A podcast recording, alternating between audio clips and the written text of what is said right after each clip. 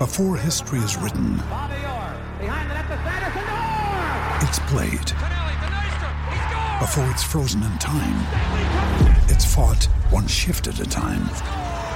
Before it's etched in silver, it's carved in ice. What happens next will last forever. The Stanley Cup Final on ABC and ESPN Plus begins Saturday. Trying to grab all the groceries in one trip?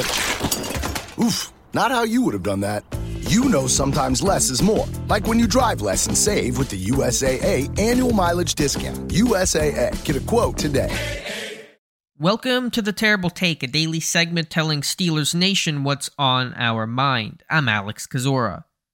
The 2023 NFL Combine kicks off later this week. In this day and age, its value is thought to be in one of two camps. Either the Combine is totally overrated and generally useless, the union has even advocated for scrapping it entirely, or the Combine is only useful for the medical and interview. I'm not in that first camp, and certainly the medical and interview are highly important and founding reasons why the event was created long ago.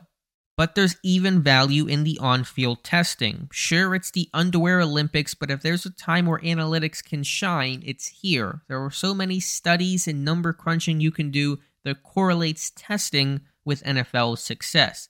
Relative athletic score is one of our favorites, but it's far from the only metric. Now, in the past, Kevin Colbert has been hesitant to use college to NFL data, but perhaps the new Omar Khan Andy Weidel regime will think of them differently. I admit I'm not the most analytically focused person, but if there's a time to pour over the data and what it means, it's combine workout numbers. Sometimes it's about one time. Short shuttles have a high correlation of success with offensive linemen, three cone for pass rushers, and sometimes it's about the weight of the aggregate total data. It makes the combine interesting, and I can't wait for it to kick off. Be sure to follow us at SteelersDepot.com and check out episodes of The Terrible Take every day at 5 p.m. Eastern Time. And check out the Terrible Podcast with myself and Dave Bryan every Monday, Wednesday, and Friday.